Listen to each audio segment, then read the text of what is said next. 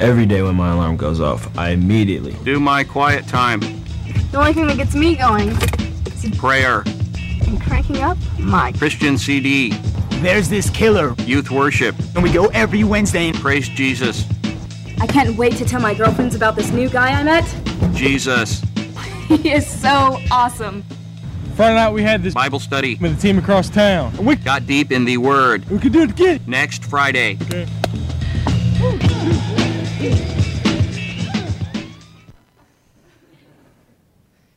Imagine that. Just as a uh, beginning note, I'm actually, quick plug for all you youth parents out there, I'm actually working on a prototype for a device that would do just what you saw up there. Um, you just you know work it on your kids. I'm sure there'd probably be a demand out there for that. So uh, you know basically you know you just point and click at your kid, and instead of getting a "oh mom" when you ask to, you know ask them to take out the gar- the garbage, it would be "I love you, dearest mother, and I apologize wholeheartedly for the 18 hours of labor I put you through." so actually we don't really uh, we wouldn't want to do that even if we could, right? Well, uh, one of the things I like about that clip, one of the things I really enjoy about it is that uh, it gets me thinking about the church. Uh, it gets me thinking about our church and the church in general, specifically the future of the church. Um, as it gets passed down to this generation, generation that was up on stage this morning, the generation in that video, the, the millennials, as they're, they've come to be known by uh, sociologists and so forth. It's the generation of kids that are coming up the ranks right now, coming up behind us. Um, it's easy for us to forget it, I think, but uh, it really will not be all that long before it's these guys who will be filling our pulpits, serving on our elder boards, teaching our Sunday school classes, leading our kids' choir, taking over our Awana programs. Uh, I'm sure, my guess is that if you ask some of the wiser, older folks in the congregation, they'd be nodding their head in agreement with me. Be saying, Yeah, you know what? That day will be here before you know it. That day will come sooner than you think. Which also gets me, I think, asking this question. And that is Is there anything being done in the church today to see that our young people will be ready when their number's called? When they are handed by us the baton and they're admonished to run with it? Uh, are they getting equipped? Are they being given the tools that are going to help them advance the cause of Christ in their own generation? as I ask this question, I think in at least some respects, you know, I would want to definitely answer with a, with a resounding yes. Um, both here in, in this Temecula Valley, across the country, there are some young people out there, some students. We're seeing pockets of students who are just doing amazing things for the kingdom. They are, they are standing strong for Christ uh, in their schools and their places of work. We're seeing some, some really strong testimonies take place from our, from our young, uh, young people. Some youth ministers, leaders out there, I, I would probably put myself in this camp, believe that God is going to do something incredible with this generation, that there is something powerful that He wants to do through, this, through these teens, through this age of kids who are just going to come, come up against a, a, a, tough world and they're going to do some, some damage, if you will, for the kingdom. Um, I really do believe that. And uh, I've seen it even in our own kids here at RBC. Some of the students that we have in our youth ministry um, just blow me away with their maturity, with where they are at in their walks with Christ at this point in their life, uh, especially when I compare them to where I was at uh, in my life at this time. It's, it's awesome. It's just awesome to see. At the same time, though, uh, we're also encountering some evidence, some, some beliefs that point towards a somewhat different future uh, for this particular generation. A while back, I came across this quote um, from noted church statistician George Barna. That's not him, by the way.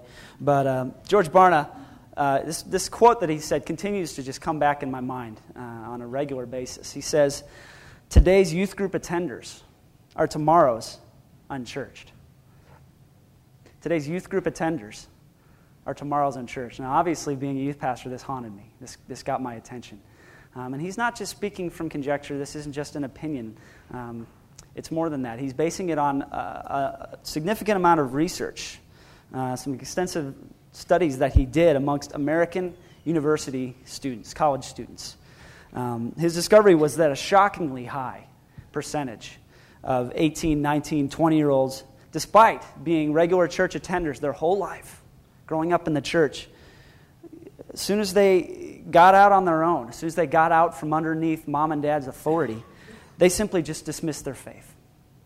Uh, being exposed to a whole new world of ideas, philosophies, these students were suddenly finding their beliefs challenged, and, and suddenly they were outdated. They were stale. Uh, they were rather inconsequential when held up against the backdrop of our modern world. Other studies have done similar things, said similar things to Barna's. The, the typical numbers you see, somewhere between 50 and 90% is what the estimated dropout rate is for Christians when they get to college. Now, even if we dismiss the high end, say 90 is just preposterous, it can't be that high, and we, we, we leave that alone, I guess my question is can we really say that even if it's only 50, that we're really satisfied with only losing 50% of our kids? Just doesn't seem to be the case for me. And, unfortunately, this issue, in my mind, gets more complicated. It gets more compounded when we recognize and reflect on this world, the type of, of culture that our young people are having their moral and their spiritual compasses formulated in. I recently attended a two day conference um, put on by Jim Burns, Doug Fields. They're a couple of veterans uh, in the youth ministry field. They've been doing it, they, these guys are in it for the long haul. Um, and these guys, as, as, well as you know, a number of others who work in the fields related to children, related to young people, they're looking upon today's youth culture, this generation, with a very noticeable sense of warning, caution, and concern. They call this particular collection of young people, they call them a generation in crisis. And after hearing some of the data and figures, you, you probably would want to agree with that. Uh, take a second to consider this statistic. It says during the next 24 hours in America, okay, 24 hours from today, one day's worth of time, we will see 1,439 teenagers attempt suicide, 2,795 teenage girls will become pregnant, 15,006 teenagers will use drugs for the first time today. 3,506 teenagers will run away from home. 16 children and youth will be killed by firearms. And 3,000 children and teens will see their parents' marriage end in divorce. Now, y'all know as well as I do that this culture we live in today is, is largely, uh, I would say not entirely, but largely in opposition to the teachings, the precepts of God's Word. We're seeing the fruit of this in what's going on in today's youth culture. I think, unlike any other youth culture we've seen before. Consider for a moment where we sit as a society now from the perspective of sexuality. Sexuality, the, the revolution gains momentum. It's estimated that teenagers will see a yearly average of 14,000 acts of sexual intercourse or innuendo on prime t- time TV. Of, the, of those 14,000, 94% of these sexual acts or innuendos are between two unmarried people. It's unbelievable out there. I, compared to even when I was in high school, not that long ago, I just, I, I'm amazed by the way in which our movies, our TV shows, our commercials have gotten sexed up in the name of culture in order to be more appealing, to be more attractive. But the bottom line is, it's, it's amazing to see the, the change just in a 10 year period. Of course, then you've also got the internet, which you know, brings us to the fact that there are, the number of existing pornography sites has increased by over 1,800% to 260 million sites out there. Just in the last five years, that's the growth we've seen. Uh, unbelievable still is the fact that the largest demographic of internet pornography users, the biggest group that uses this material, is 12 to 17 year old males. Of course, dangling all this immoral and yet highly attractive behavior before our students' eyes so candidly is bound to have an effect on the overall teen promiscuity. And so we see that you have almost 38, 39% of ninth graders reported to have had sex by the end of their ninth grade year, and that only goes up as we get to 12th grade to where it's around 64%, I believe is what that says, 65%. If you add to this also the, the fact that our generation is dealing with new dangers, new, face, new, new issues with drug and alcohol abuse. It's estimated that the prevalence of marijuana use among youth has more than doubled in the past decade, from the 90s to the 2000s. More than 10% of youth, apparently ages 12 to 17, are currently users of illicit drugs. And we are seeing an increase in the availability of gateway drugs, what we would call alcohol, smoking, just plain old cigarettes. These, these are what they call the gateway drugs. And despite what we see on commercials on TV, it seems like it's getting even easier for kids to get a hold of these gateway drugs, to get them caught up in the idea of addiction, and then they go further and further because they want that next high. You take all this and you add to it all of the incredible things that our young people are facing pretty much on a regular basis in schools, at home. And I would say you begin to see my point of my earlier question. Our kids are being told, our, our church kids, we're, being, we're admonishing them to live out their faith in this world. And yet, they're in a culture that is, in my opinion, way more hostile, way more intimidating than any of us in this room ever faced as we were growing up, if we grew up here in America. I really do believe that, that this is probably got to be the toughest time I think our generation, our church generation has ever seen to stand for Christ here in this country. And I think the question really comes back again to what would God have us do as a church with our teens, with this culture? What would God have us do to come alongside them, to, to, to nudge them, push them along, to, to help them navigate their way through their course so that they come out the other side more capable of moving and more capable of pushing the church forward in the power of the Lord in the years to come? What would the Lord have us do? What can we do?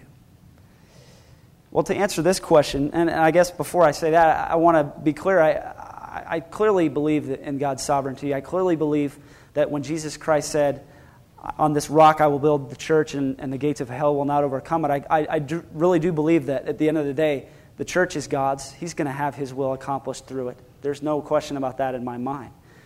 But this does not remove, I believe, our responsibility that we have, that's been placed upon us as the church to ensure, to, to, to assist this younger generation. I believe that is a call that we all have. And so I guess the question, what would God have us do? I want to I wanna tackle that by, in a sense, asking another question, if you will. I'd like you to, to help me with this one. Um, what did God do for you? What did it do? What, what, what?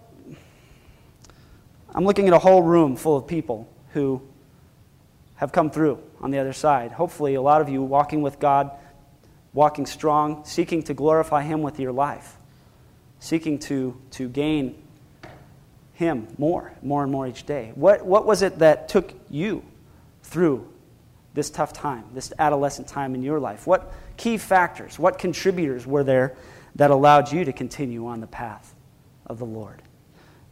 I'd love to hear from, from a couple of you. What, what was it, when you, when you think back on your time, what was it that stands out as really pushing you on, as, as getting you ahead? Gil?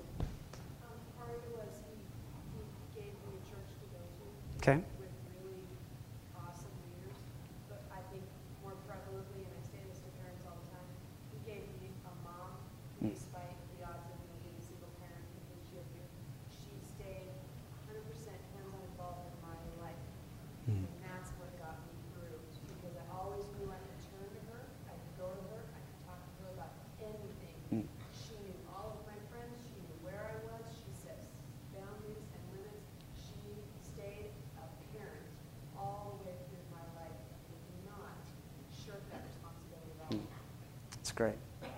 Somebody else, what, what stands out to you? What, what was a key factor for your life, your faith?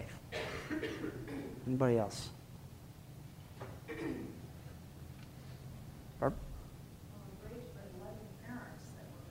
Hmm. Hmm. Great. Cool. Great, thank you. Somebody else? Anybody else?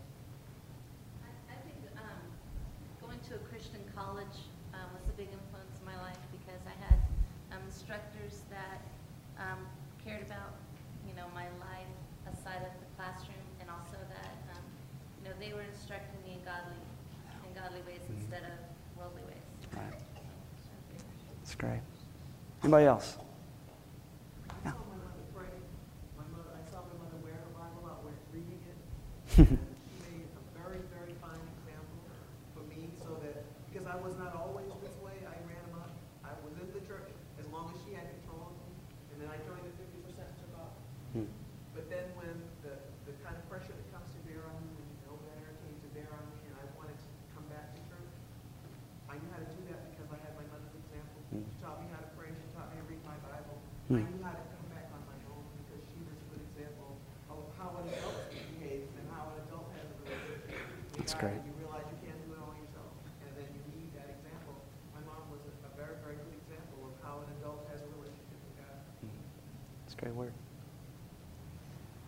It's great because I was hoping this would be the case, and, but it, what your responses basically suggest is essentially uh, where I feel the Lord is leading us, where I feel that, that the emphasis needs to go. Uh, when we're asking what would God have us do, I believe that above all else, it's come, it, it continually just comes back to mentoring, to mentoring relationships. You want to call it disciple making, you can. Um, mentoring, the idea of, of getting yourself uh, in somebody's life and allowing them to see and, and feel and, and smell and taste your walk with the Lord uh, and letting that rub off. You, know, we're to we're gonna all, maybe some of us will have a sermon that, that touched us, you know, sometimes that will be the case. Some of us might have a camp or a program, a specific thing, but it's almost a universal thing when you ask this question, when you talk to people, that what comes back is a relationship, a person, an individual who took the time to just pump themselves into me, that took the time to be there for me, uh, to pump their, themselves. And, and it, what, it, what it did is essentially caused us, for those of you who have experienced this, it caused you to say, wow, this person is amazing. This person's the real deal. I want what that person has. I want to be like that person someday. Amazingly enough, those who, even those who are in the world, right, those who aren't in church, don't give a rip about God, they're, they're well aware of the value of mentoring, right? The world, this is not a foreign concept to our world. How many of you guys uh, were fans of this season's TV hit show called The Apprentice? Anybody, anybody watch this out there? None of you? Wow, a couple. Okay, a couple of hands slowly going up. Um, the Apprentice was, was about 16 people vying, competing for the chance to become the apprentice of Mr. Donald Trump, right? Mr. You're Fired himself. Uh, these people were, well, I mean, amazingly enough, knowing Trump, they still wanted to become his apprentice. No, that's not true. Um, but the, the idea of the show was, was what? What did people tune in to see? They tuned in to see wise old Trump, right? Give his advice. These people would run around for 45 minutes, and then at the end of the show, it always ended in the boardroom, right? Where we got to see how Trump, what Trump thought of each person's acts, each person's deeds. He got to weigh and measure and evaluate people's opinions and, and the ways they performed. At the end of the day, it was all about getting to listen to this wise sage of a businessman. Now, I have problems with the guy's hair, I'll admit it. And I can't do that. I mean, I know that I shouldn't be one to, to throw stones about this kind of stuff, but I'm sorry, I just, I do. And if you've seen it, you know what I'm talking about, but I'm not going to go into that. The bottom line is, hair or not, the guy is an incredible, incredible businessman. He has done some uh, ridiculously amazing things with his, with his wealth and with his ability to, to reach out and, and build business. And rightfully so, he is somebody that business people look up to and say, that's, that's what I want to become, right? I want to, maybe not on the personal level, but on the business end of things, they want to be mentored by the great Donald Trump, right? Folks, Trump didn't make up this idea of, a, of an apprentice. He didn't come up with that by himself. This idea of a mentor, uh, you know, instilling yourself in somebody younger than you, that's not something he came up with. Whether he knows it or not, He's just following along with a principle, with a premise that we find over and over again in Scripture. All right? You th- consider for a sec the Old Testament. Consider the nation of Israel and how often we saw God instructing his people to build stones, build altars, build memorials when, when he had accomplished great works. Why? Because later on, their kids would be walking along across the desert or wherever outside their river, and they'd turn and say, Dad, what, why is that stone there? Or why are those collection of stones like that?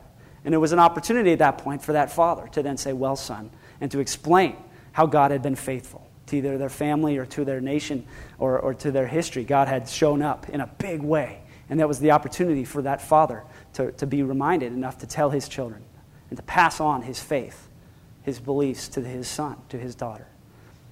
You see it in the New Testament too. Think about Jesus for a second. When he was out there trying to recruit his disciples, did he go up to Peter or anybody and say, Hey, listen, I'm having a three day seminar in a couple weeks. I really think you should attend. It's going to really give you some keys for life. Did he tell him to read his bestseller? No. He said, Come and follow me, and I will make you fisher of men. Follow me. Get, get with me. Spend time with me. Walk around with me. Understand and know me. That's the key. The more you do that, the more you're going you're going to profit from just being near me. We see this also in the New Testament, right? We see it in, in Paul. We see it in repeated scriptures where Paul is saying, Be imitators of me, imitate me. He's saying, Follow the example that I put out, how you ought to follow in our example. He says, Brethren, join in following my example and observe those who walk according to the pattern that you have in us. He says, Whatever you have learned or received or heard from me or seen from me, these things put into practice.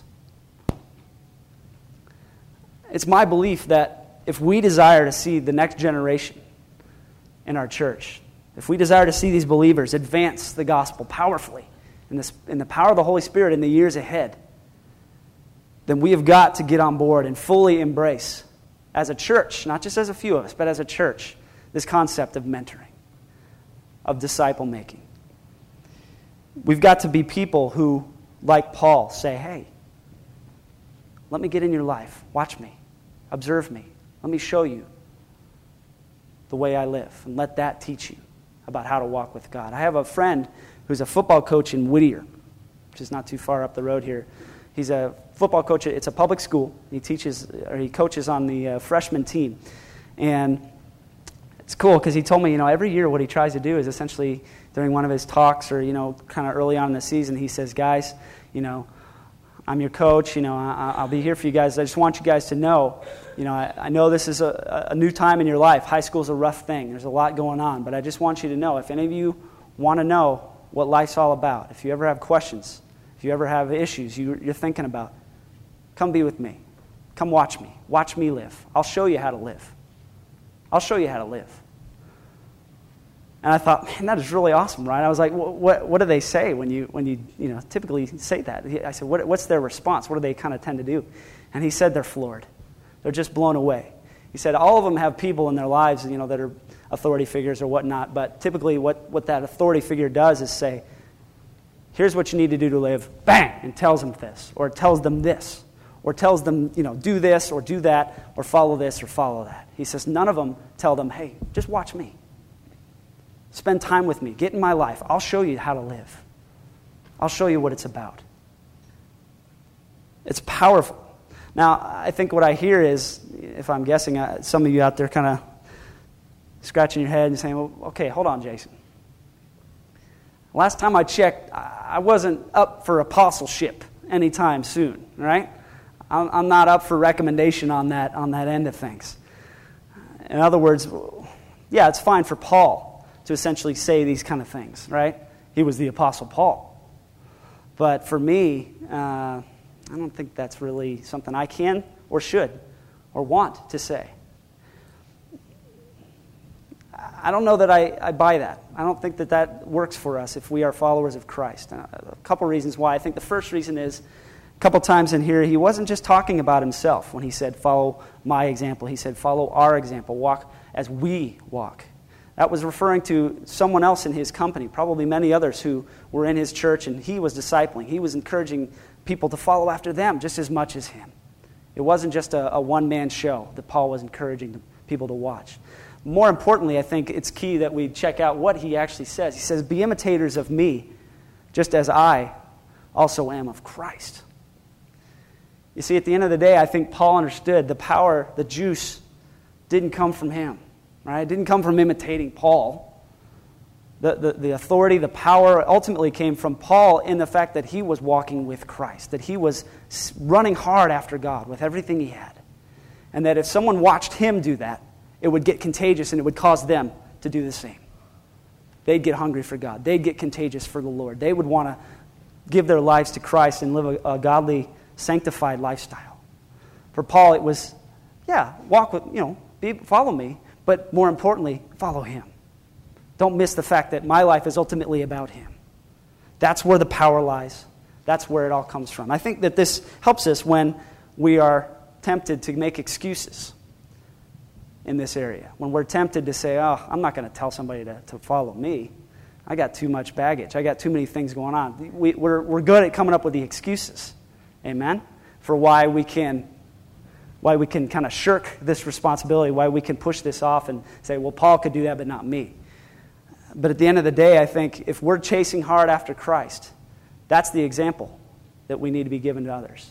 And, and, and people will get drawn to Christ if, if we are truly, even if we're failing at times, if we're as a, as a whole life pursuing Christ and walking in grace and, and walking in that forgiveness, that's going to show. And that's going to reflect on others. Anne Marie uh, Naretz, I'm going to ask her to come up. She has uh, a great word that kind of has encouraged her in these times where she's felt, you know, maybe it's, it's okay to make an excuse or, or felt that desire to make an excuse for why this isn't really a call for her. So, Anne Marie. All right, it's called No Excuses, and then I just shared some of my own little notes at the bottom. But it says God's looking at how you live each day. The next time you feel like God can't use you, just remember Noah got drunk. Abraham was too old. Isaac was a daydreamer. Jacob was a liar and insecure. Leah was ugly. Joseph was abused. Moses had a stuttering problem.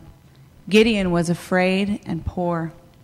Samson had long hair and was a womanizer. Rahab was a prostitute. Jeremiah and Timothy were too young. David had an affair and was a murderer. Elijah was suicidal. Isaiah preached naked. Jonah ran from God. Naomi was a widow. Job went bankrupt. John the Baptist ate bugs. Peter denied Christ and was hot tempered. The disciples, they fell asleep while praying. Martha, she worried about everything. And Mary Magdalene was well, you know. The Samaritan woman, she was divorced more than once. Zacchaeus was too small and unpopular. Paul was too religious. Timothy had an ulcer.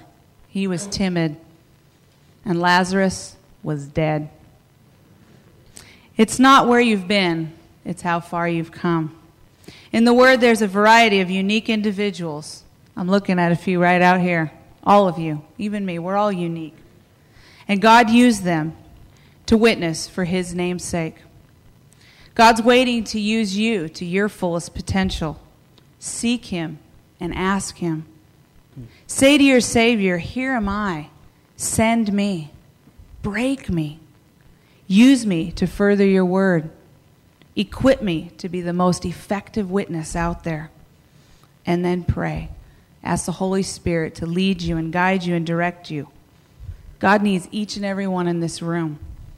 Each one of you has something special to offer.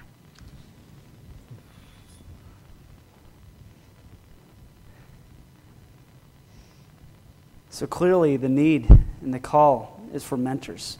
And so I guess the question is who is God calling you to pour yourself into?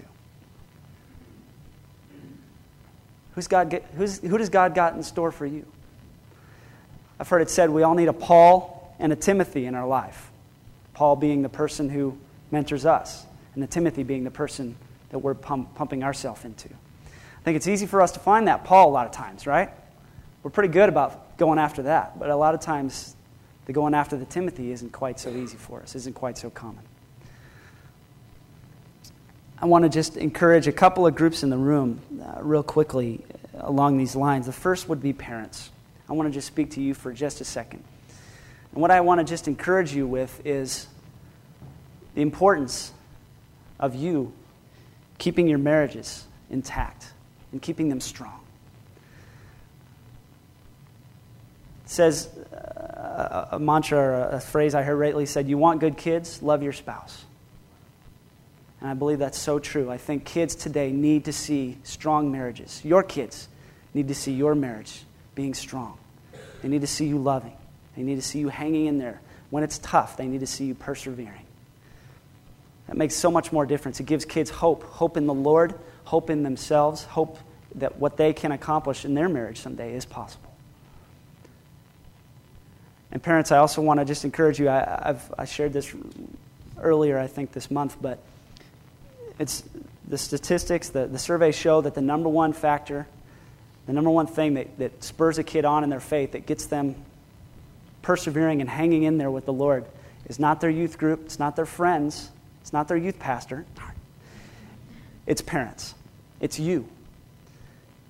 It's you loving and, and showing, the, showing your kids by your walk with the Lord how it's done. They see it. They see it every day. They watch you. And they're learning just from being in your house, by being there as you're growing in, the, in your uh, relationship with the Lord. To the rest of you out there, to, to those who would qualify in the others category, I want to just be real clear. I, I was worried this was going to sound like some sort of a shameless plug to gain the world's largest youth group staff uh, and just pull you all in. You know, we're just going to do this together. But to be honest, I, am very aware that, that, that that's not the call on most of you. I understand if, if some of you are, are tug, feeling that tug, great, come talk to me. But I understand that that's not what probably a, a, a high percentage of you are going to be about.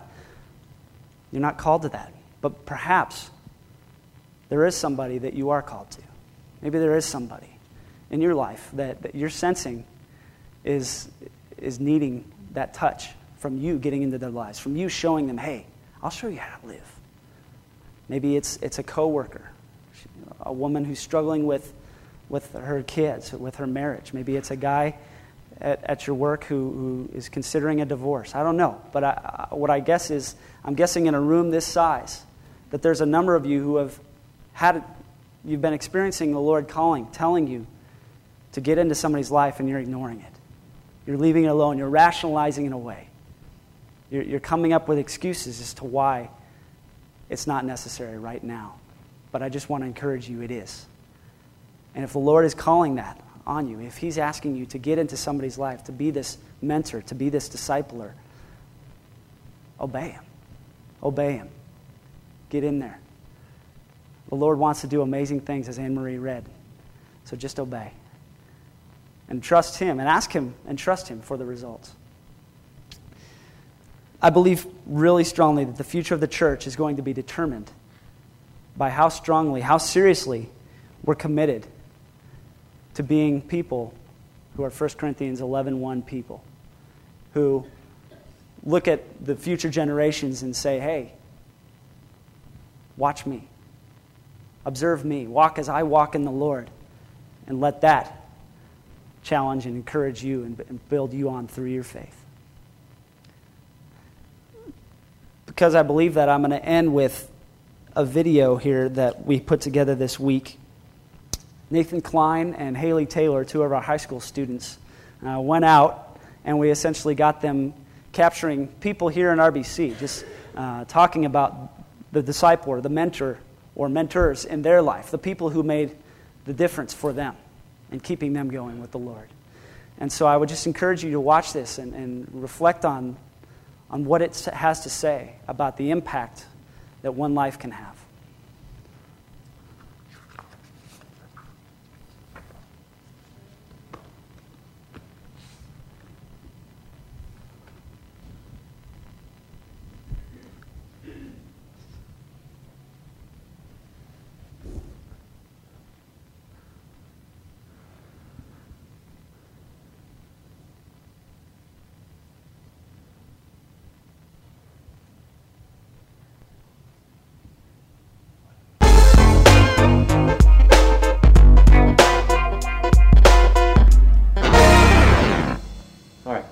So tell me, who impacted you most spiritually as you were growing up? That would definitely be my grandmother. My two younger sisters. I would probably have to say it's my uh, was my lay youth leaders. Gosh, I wouldn't say one person. It would definitely be a congregation, the congregation of Mount Vernon Baptist Church in Meridian, Mississippi, where I went to um, church when I was little. Hey, first of all, my grandmother. Uh, Tony and I did not attend church together. We did not really raise our sons in a Christian home. I became very worldly, I thought. So Doug became the one who impacted his father and I both. Um, I would say the number one person has been my dad. Well, I would say was well, my mother to start with, I would say. And after I grew grown up, uh, it was my wife. Um, the person who impacted me spiritually um, would be Anne Marie. Last, uh, definitely the last 10, 15 years and over the last several years has been my wife Sue and my friend Scott. Now, I would have to say that there have been a lot of people who have uh, impacted me. Uh, people such as Joe Ryder, who was the first youth pastor here, uh, Lou Dawson, Carrie Wacker. Uh, these are some amazing men. What sticks out in your mind most about this? These people. Just her sense of joy every day through all her trials has really helped me grow close to the Lord and to just really um, trust in Him and know that He's going to take care of us no matter what. You know, Grandma was passionate for the Word of God. She was passionate for the Lord, and she listened to radio. She read her Bible every day, and she just oozed Jesus. Well, whenever I would do things I wasn't, wasn't supposed to, my mother says, remember, the Lord Jesus is watching. As he is just so knowledgeable about God's Word. And I look up to him because of that. I go up to him quite often and ask him questions, um, biblical questions. Seeing her praying every night, she would get on her knees and pray. Pray for each one of us kids in our home, plus all my cousins and, and everything. And that, I remember that. I mean, I, I just have a vivid picture in my mind that will never go away of that. What sticks out most is finding out how many years they had prayed for me. Uh, they invested a lot of time in my life, whether it was uh, going to their homes in the weekend or taking me down to New York City, going to an art museum. It was the simple things, but it was they were building into my life uh, some godly principles. Um, more than anything, just that they were very loving and um, they had time for a goofy nine year old kid who asked too many questions and was way too loud most of the time. They were just loving, simple people. Definitely that they both, you know, have a, a deep love for the Lord. Uh, that they follow what the Lord says. Well, for Joe, it was uh, just the fact that he was so open to anybody coming in and was uh, just wonderful with the gospel, didn't judge anybody. Uh, as far as Lou, uh, just his passion for the Lord and uh, the way he shared that with all of us young guys. And for Carrie, uh, the way he challenged me to get involved and take up my responsibility. So, where would you have seen yourself ending up if these people, persons, had not been in your life? If my sisters hadn't been in my life and if I hadn't followed the Lord, I hate to think of it. Where I would not have wanted to be. Well, I probably would not be on the mission field, and my walk with the Lord wouldn't be that strong. So I'd probably be just your average Joe in church. I was not on a good road, so I who knows where I'd be right now. And I'd probably be the pastor of Rancho Baptist Church, taking Pastor Matt's spot. Yeah. I could see myself becoming more worldly, less um, biblically sound in my behavior, manners, and my belief. Uh, truly, I think I'd be dead spiritually or physically if Grandma had not been praying for me. Without that seed being planted, um, that early in my life, I really don't know where it would have led. Because without that seed planted, I had absolutely no knowledge of God. Hmm. I would be a mess. Let's just say um, people have helped pull me out of the depths of despair and has um, really truly impacted me and made my heart um, more passionate, more on fire for God. And I definitely would not be where I am today.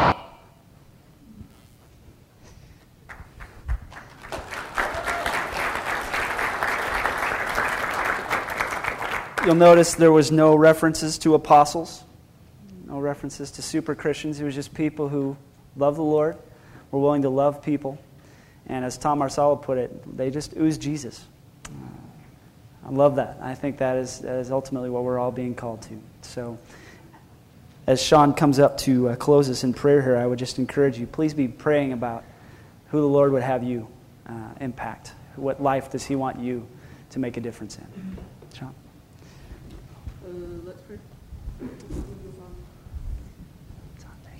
Okay. Um, dear Heavenly Father, I'd like to come before you now and thank you for this wonderful morning, Lord, uh, that we just all get to gather in your name. And I'd like to thank you for uh, also this uh, opportunity for the youth to serve in this church uh, and this Sunday, Lord. And I love you and just uh, bless the rest of our days today as we leave. And in Jesus' name I pray. Amen. Amen. Sometimes I like her.